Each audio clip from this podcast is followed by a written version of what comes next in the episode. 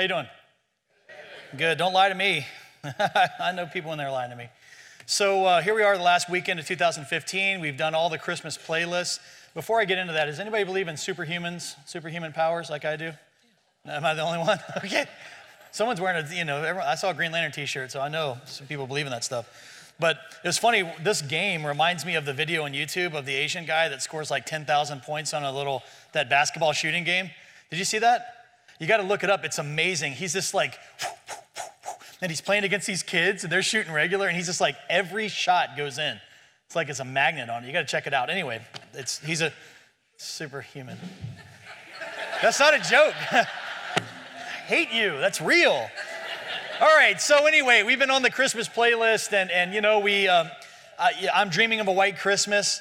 Um, and we were completely let down this christmas. I mean sweating bullets on christmas day it's horrible it's it's a sign of the end times. I know it. Um, joy to the world, you know, and, and we want to believe that. And then we look around and see all the human suffering on TV and, and all the things that are happening all around our nation and the world.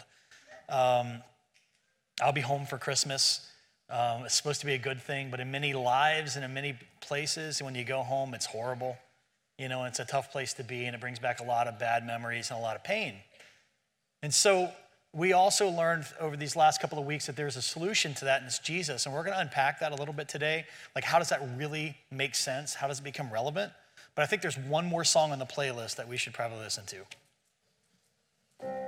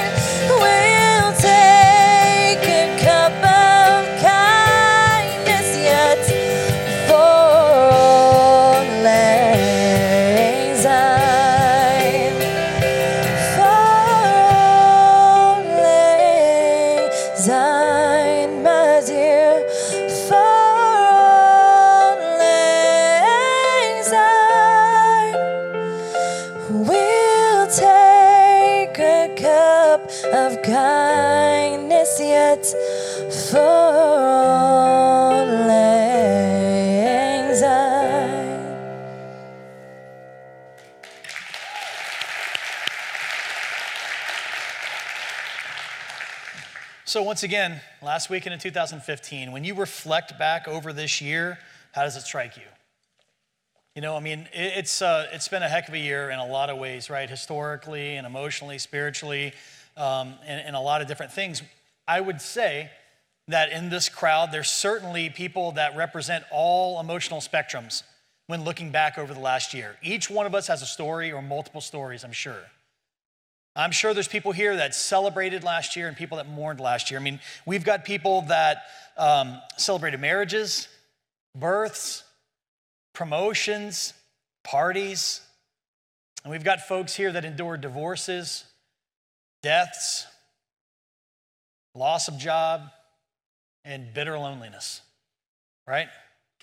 So we've got it all represented here. And so it's interesting to me to that we, we talk about the new year and we, we hear this song and it's, it's a song that I tolerate every year. You know, it's one of those songs that's kind of like, uh, you know, because typically you hear like one of the guys like, you know, nine sheets to the wind, he's trying to play it, and, you know, and everybody's stumbling around. That's the imagery that I get when I hear the song, honestly.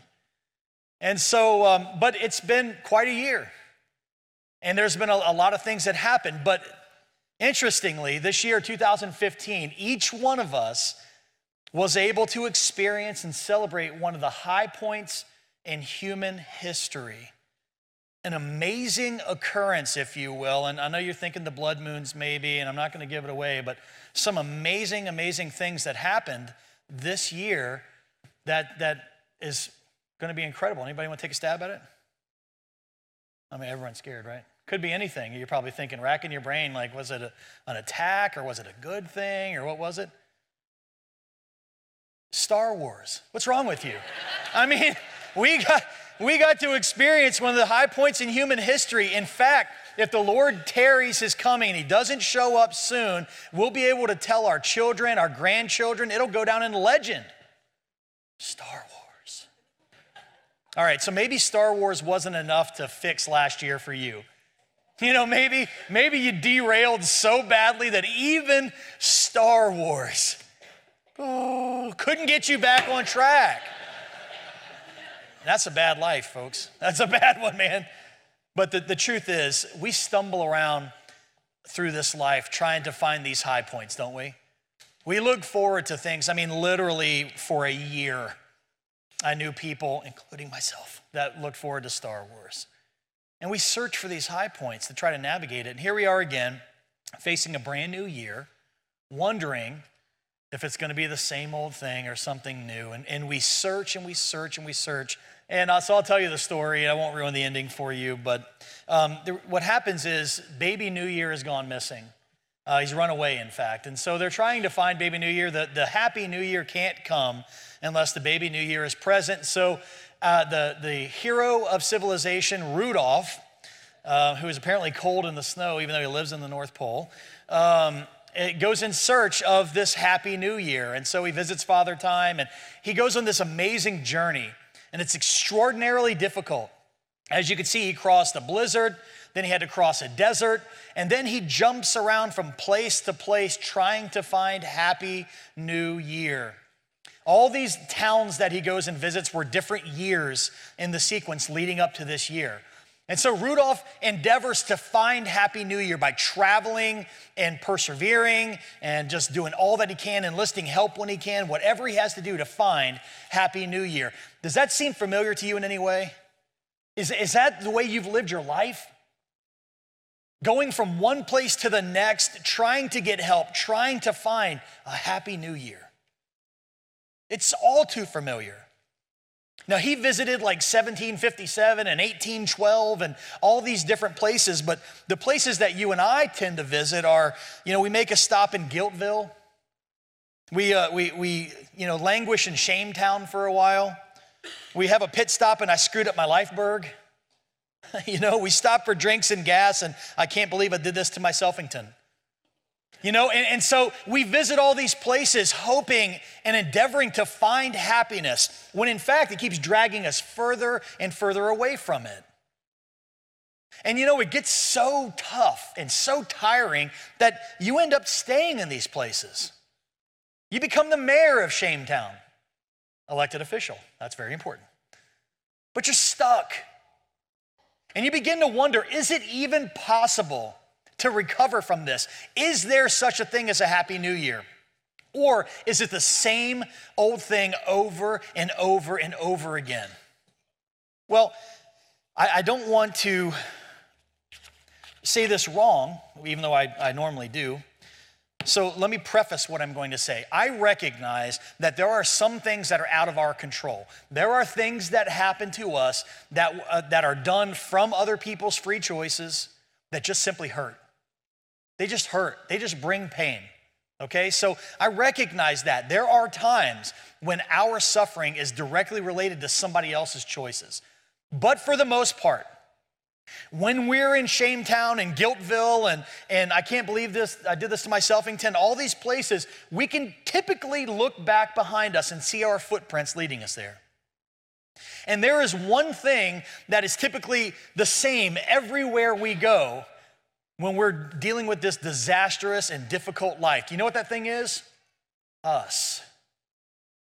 We carry our sorry butts from place to place to place expecting a different result and outcome just because we've changed our scenery. But it's still us. Now, interestingly, the world has done everything it can, it can to explain why that happens and how to get out of it. In fact, they've created different systems of thought to help us get out of these things. But it's still just us. You know, I find New Year's interesting, don't you? Have you ever really thought about it? I mean, sorry. If you really think about how New Year's is typically celebrated, it gives you pause. Really. So, what most people, not most people, a lot of people do is they'll go and, and on the 31st they'll get themselves dressed up. They even buy new clothes. They buy these ridiculous glasses that I don't know how the year always fits in there somehow. You know, I mean, I get the zero zero, but I mean, 15, that's hard to see through the one, you know? But they find a way to, to adorn themselves with all this nonsense, and they go out and they get hammered to ring in the new year. So, what does that tell you about the year? I mean, in reality, we dress ourselves in our very best. We go out and celebrate with people just to get annihilated so we don't remember. Are we trying to escape the past or forget that the future's coming? But, but think about it. You know that to be true. We see it on TV. These people are just obliterated. And I have to wonder what are you escaping? Why? Why do that to yourself? It must be that we want to get away or stop what's coming. And so we do all that we can to either forget it or try to change it. But there's still that one common denominator us right? It's us over and over again. Well, folks, here's what happens. When we do this, it's very much like stapling fruit to a tree. When we try to make these New Year's resolutions, we make these promises, we've all done it. Okay, we've made promises to ourselves, and then the experts say, well, if you tell yourself only, then you know you'll, you'll never do it. So you got to enlist somebody else. And so we get a close friend and we tell them, here's what I'm going to do this year. This is what I'm going to do to change. You're lying. You lie to yourself. Why wouldn't you lie to them? You know what I mean? And so we don't do it. We, we give it our best for a while, and then it just gets to a point where, like, this is so hard. I can't do this anymore. Right? it is so difficult. And so we just say, maybe next year. And we keep pushing it off and pushing it off. So we make these fake promises to ourselves. We lie to everybody around us. We make excuses so that we could forego the fact that we can't keep our own word. And we call it a resolution and move on from year to year to year. How disastrous is that? How defeating is that? I think it stinks, don't you? All right, so The world has created some certain philosophies. We call them religions. And I'm not here to do a study on comparative religion. If you want to do that, buy me a cup of coffee during the week, man. We'll do it. But the reality of it is, I want to give you some thought processes that, that the world has created. We are doing all that we can to affect outside change to make our lives better. So sometimes that's clothing, sometimes it's new stuff, sometimes it's a job, sometimes it's new relationships, new people, new circumstances. We do all that we can to affect change outside in to make it better and hope that it sticks. Right? It's like when you test pasta, you throw it against the wall. If it sticks, it's ready, right? That's what I've been told, or I've been lied to. I got some Italian friends. I know it's right. It's hard to get a lasagna noodle to stick to the wall. You ever try that? Man, bang, you know what I mean? So, but that's the way we typically approach this life. We want to make outside changes and hope that they stick and they, they dig in deep enough that it makes a difference in our lives. Well, one religious thought process would tell you if you really want change, you must divest yourself of all materialism. Get rid of it all. Get rid of your stuff. Get rid of your emotions. Get rid of your, your putrid thoughts. Purify yourself. Beat yourself into submission. Continue to, to live an existence that is so minimal that nothing can affect you adversely. And so you give everything away, you push it all away, you beat yourself and your mind into submission, and in hopes that by doing that, somehow you will find the peace that you so long for. But what inevitably happens is we push everything away, we get rid of everything, we find some other people that are similar in thought to that, but then there's the rub. As soon as you get two people together, regardless of their great intentions and desires to be completely peaceful and pure, there will be dissent. And so, to truly make this happen, we have to push them away also and be completely alone which defies our very human nature because we seek out company, whether it be human or animal. We seek out companionship. In our core being, we desire companionship. So it cannot be that resisting that and pushing it all away is the answer. It cannot be. Next, we have people that would tell you, well, here's what you need to do follow and keep a very strict set of codes and guidelines. If you keep these and you do them A through Z every day and do it in such a way, maybe you will please God and you will earn His favor, and then He will bestow upon you the peace that you so long for. So we scratch and we claw and we regiment ourselves in every possible way in hopes that God would look upon that and say, Oh, it's just enough. Let me give you peace and rest. How fruitless and hopeless is that lifestyle? And defeating, so defeating. Because in our heart of hearts, when we're laying in our beds at night, regardless of who we're laying with, and we stare up at that ceiling with the lights off, and our imagination is the projector on the ceiling, you begin to see the bitterness and the deep hurts inside of you that are still there, even after keeping this law, and how you fall short. So there's another thought process, which is to say, I deny God completely. I won't even participate. I refuse. I refuse to believe it. Why? Simply accountability. Ladies and gentlemen, I, I hope this, this doesn't come across too simply sounding, but the, the reality of this is if you were to remove accountability from the equation of God, I mean, God, we're, we're out here someplace, and no matter what you did, you couldn't offend him. He wouldn't judge you. There'd be no consequences for anything that you did. Nothing matters at all. Why would it matter if God existed or not? Why would there be a problem? Nobody would, would deny God's existence because it doesn't matter. It's only a problem when we're accountable to a God. That's a problem. Because then we're now responsible for our choices. That's a problem because we know where our choices come from. You understand? But all of these philosophies have one thing in common it's us working. It's us doing, it's our accomplishments. Either rejecting, keeping, denying, whatever. It all comes back to how hard I worked and I did it. But it does not erase or allow us to escape the fundamental truth that you and I are broken from the inside out. We're broken.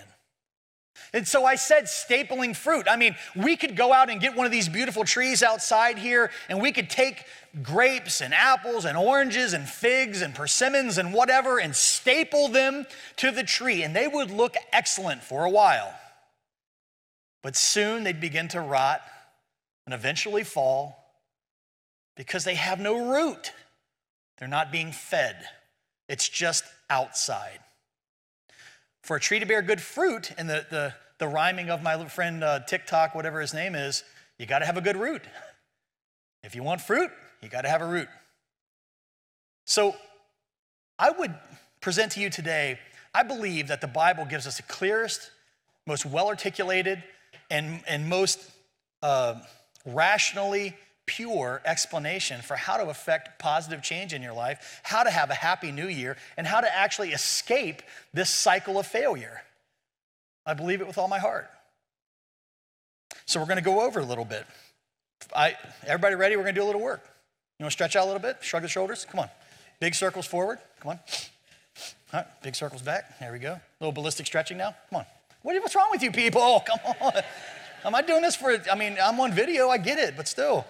That might be a workout video. We might actually got a little something here. Huh? Yeah, we make a little money on the side. That's good. She's still sore? Nice. So here's the, yeah, all that unwrapping, that pulling motion, very foreign to us. So here's the problem. Back to the original problem. You and me, we're bad at doing stuff. We stink. Our years stink over and over again because we're involved in it, frankly. All right? Here's three reasons why last year probably stunk, next year's probably gonna stink, and you can got a whole catalog of bad ones that you could probably lay out for everybody to see. What a great fun picture book that would be to see. Number one, toxic choices. Let's face it, we make bad choices. You can look back over your life and say, man, how did I get here? How did this happen? Why am I hurting so badly? I would lay at your feet. There's probably a toxic choice involved someplace. You made a bad choice. Instead of eating one slice of pizza, you ate the whole darn thing. Man, that's a good choice at the time, though, isn't it? I tell you what. And then later happens, you know? It's bad. It's just a bad choice. And so we have these repercussions and we have all this stuff that happens because of our choices. And we can't seem to think of that we're in the midst of making it, but we hate what happens afterwards the fallout. It stinks. Toxic choices. Maybe you find yourself in a toxic environment. You know, the truth is, you look around and you say, How the heck did I get here? This is killing me. This place is, is destroying me. It's eating me up from the inside out. It's killing me. I hate this place. How did I get here? It might be a job, it might be a, a, a home, it might be all kinds of things. You're in a toxic environment. And it's literally leaching the life out of you. It's pulling it out of you. You're stuck. You can't breathe and you can't get out. It's like being in quicksand, and there's, the more you struggle, the worse it gets.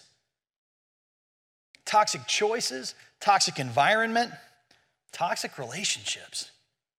You know, folks, frankly, there are oftentimes people in our life that are agents of chaos. They are card carrying, radio wristed agents of chaos who, at the end of every day, check in with the boss and say, Yes, I have him.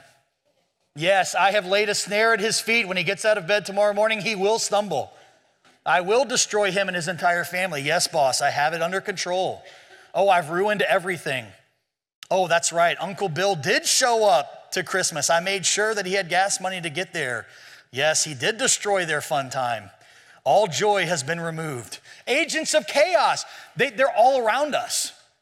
We're surrounded by toxic relationships and toxic environments, making toxic choices. What do you get?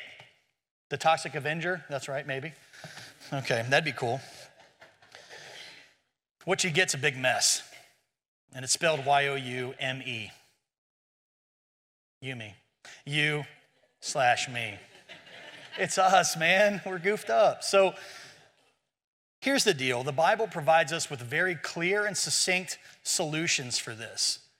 I recognize that typically when, when people pick up the Bible, they look at me and they're like, well, you really know the Bible, you know your stuff. I mean, it's, I'd like to think that, like Lawnmower Man, I underwent some, you know, specific mind training and I just woke up one day with this incredible knowledge. No, I just read it.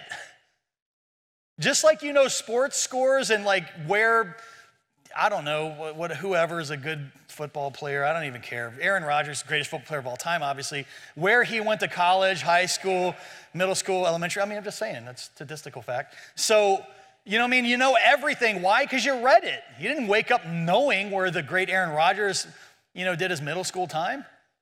You read it. You studied it because you care. So let's ask a quick question here. Any theologians in the audience? Let's just clear the air right now. Any theologians? Chris? Yes, you are. Yes, you are. Any theologians? No? Okay. Theology is the study of God. Any theologians in the audience? Thank you. Thank you. Well, you guys are so high and mighty back there raising your hands. Boy, I tell you what. How's the ivory tower working out for you? you can't be a theologian without a beard. I'll tell you that right now. So that precludes some of you, maybe. All right, so theology is defined as words about God. Words about God. Any theologians in the audience? Absolutely, all of you.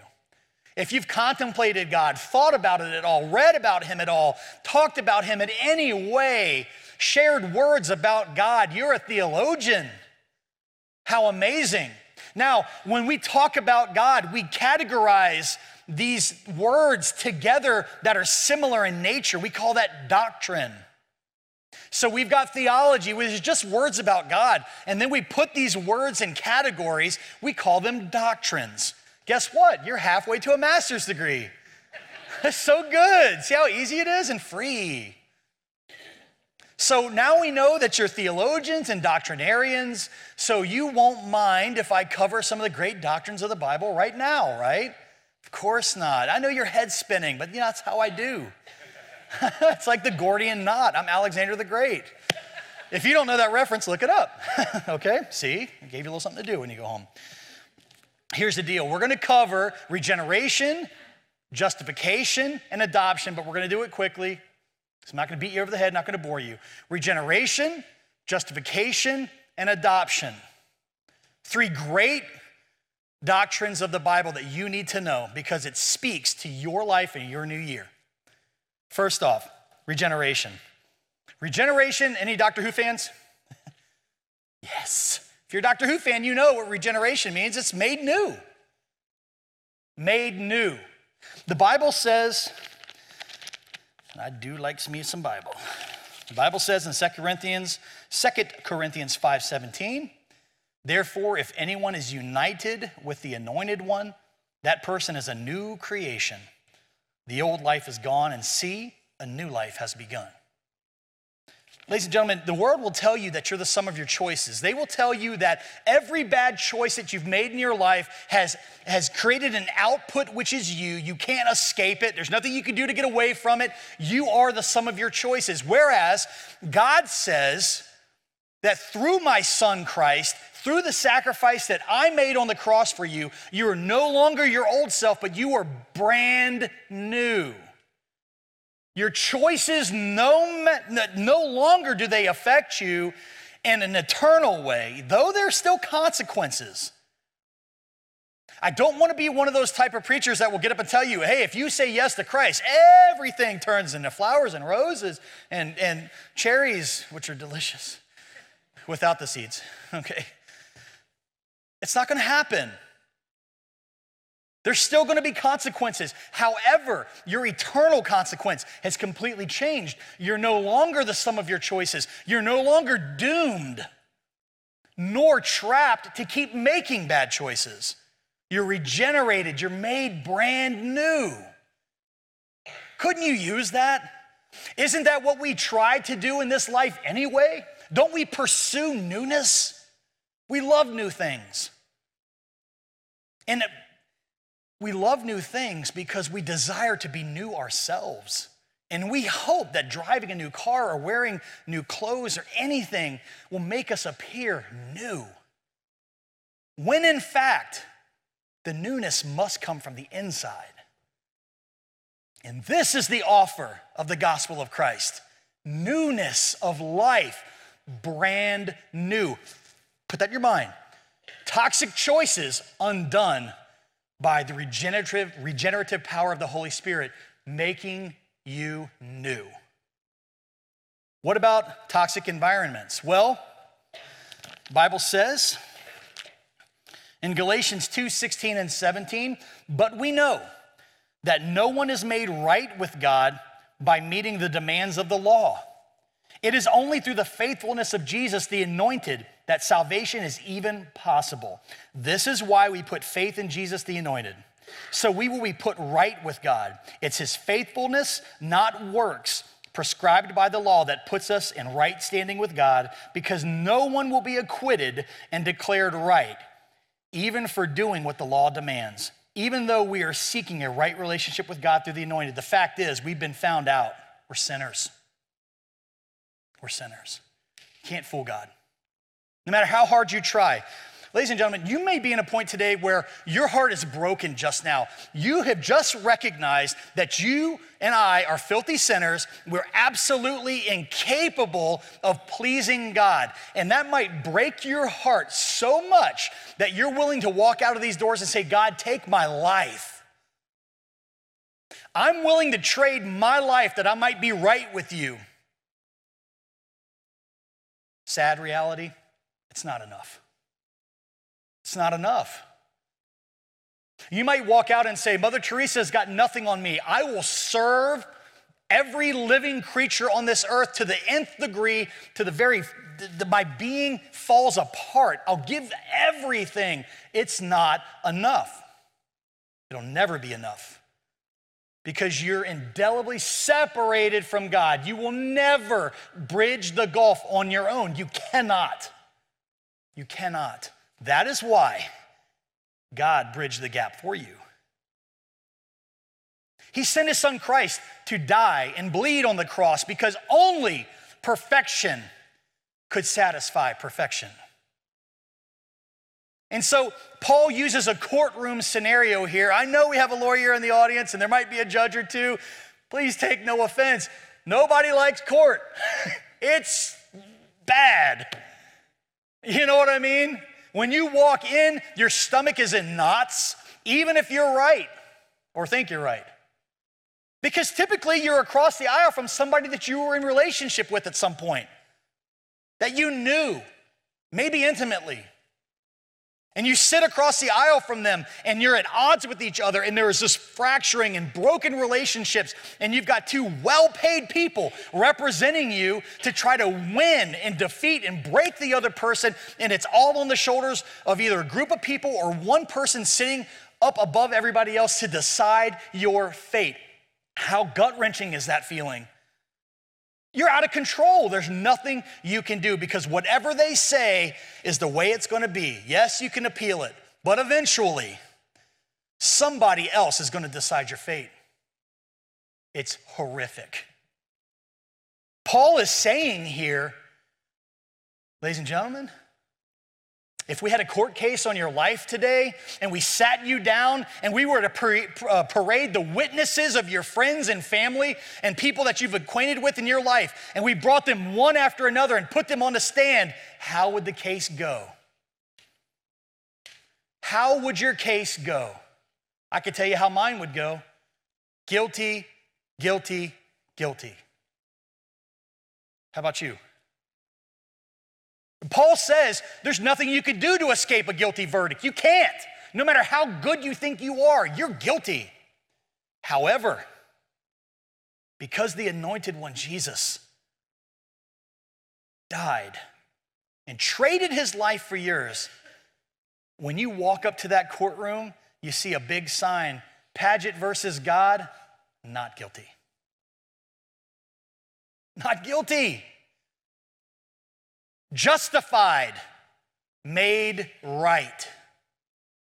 You see, I don't have to stay in the environment that I'm in because God saves me. He makes me new. Then He pulls me out of that environment and said, You don't have to stay there. You don't have to go back there.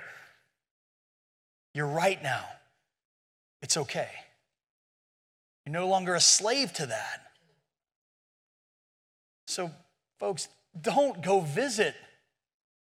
Don't peek in and say, but I, I want to sit there and get judgment. I, I'm sitting in the courtroom, and some of us are still sitting there waiting on the axe to fall. You're by yourself. There's no judge, there's no jury, there's no executioner, there's no attorneys. You're all alone. Look at the, the door, not guilty. So maybe it's toxic relationships that's got you. Well, and sometimes, all too often, it's family. Here's the thing. The Bible says in John 1 12 and 13, but for all who did receive and trust him, Christ, he gave them the right to be reborn as children of God. He bestowed his birthright not by human power or initiative, but by God's will. Quickly, this is called adoption. I know that we have some adoptive parents in here, and I know that we have some children that are adopted in here. There is very few things on earth that reflect God's love more than adoption. Because it is the indiscriminate outpouring of love from one person to another with nothing being earned on either side. It's beautiful. But adoption today still falls woefully short from adoption then. You see, back then, adoption was extremely permanent. It, the way it really worked was, and the way people viewed you, if you were adopted from one family to the next, you were dead to the other family, completely dead. No longer to share their name, no longer to share any information, no longer to share anything. You were literally reborn in blood into the new family completely. You were the new family with all rights and privileges that went with it. Never to return, never to even seek out the other family. Because why would you? You're in this family completely. Permanent. The Bible says that we are adopted into the family of God. He makes us co heirs with Christ. He makes us sons and daughters of the King. We have all rights and privileges that Jesus has. All the same rights and privileges of the King. Why would you want to squander that privilege by being in toxic relationships when you are free of that? You're a child of the King. You're free. Free. He made you family. God made us new. He made us right. He made us family. So I ask you the greatest gift, that's not a question, but it will be. The greatest gift to ever hit mankind was that the God of the universe gave himself so that we could be sons and daughters of the King. To free us from the slavery of sin, to rescue us, he gave everything for that. The second greatest gift that God ever gave us, gave us is the freedom to choose. You get to choose, and choose you must. Choose you today who you will serve. But see, the difference is this, folks. If you give your life to Christ, He's not going to take it and throw it away. He's not going to steal your freedom and your individuality like some people would tell you. That's the furthest from the truth. What He's going to do is take your life and exchange it for His and complete you and make you free. Get out of the courtroom. Get out of the toxicity, resist it because you're free in the name and the blood of Jesus Christ, and it's up to you now. What will you choose? Father God, thank you for today. Thank you for each person here. Thank you for a truth that still boggles my mind, God. Lord, I know myself. I know the choices that I've made. Oh, God, I know the environments that I've been in. I know the toxic relationships I've been involved in, God. And Lord, I walked headlong into each one of them. And in spite of all of that, you love me with a fierceness that I'll never understand to the point that you gave your blood to reach out to me. And then you loved me enough to let me choose. To let me choose. God, I pray your Holy Spirit would reign in this place today because there are folks that need to choose. They never knew. God, they never knew they had a choice. They never knew that they could be free. They were still in the courtroom, God, facing all the witnesses, waiting for the axe to fall, God, never realizing your offer of freedom and peace. Make it clear, God. Make my jumbled words and thoughts clear to them. I thank you for what you've done in my life. In Jesus' name. Stand and worship with us, please. Behold the star Bethlehem, the word of God has become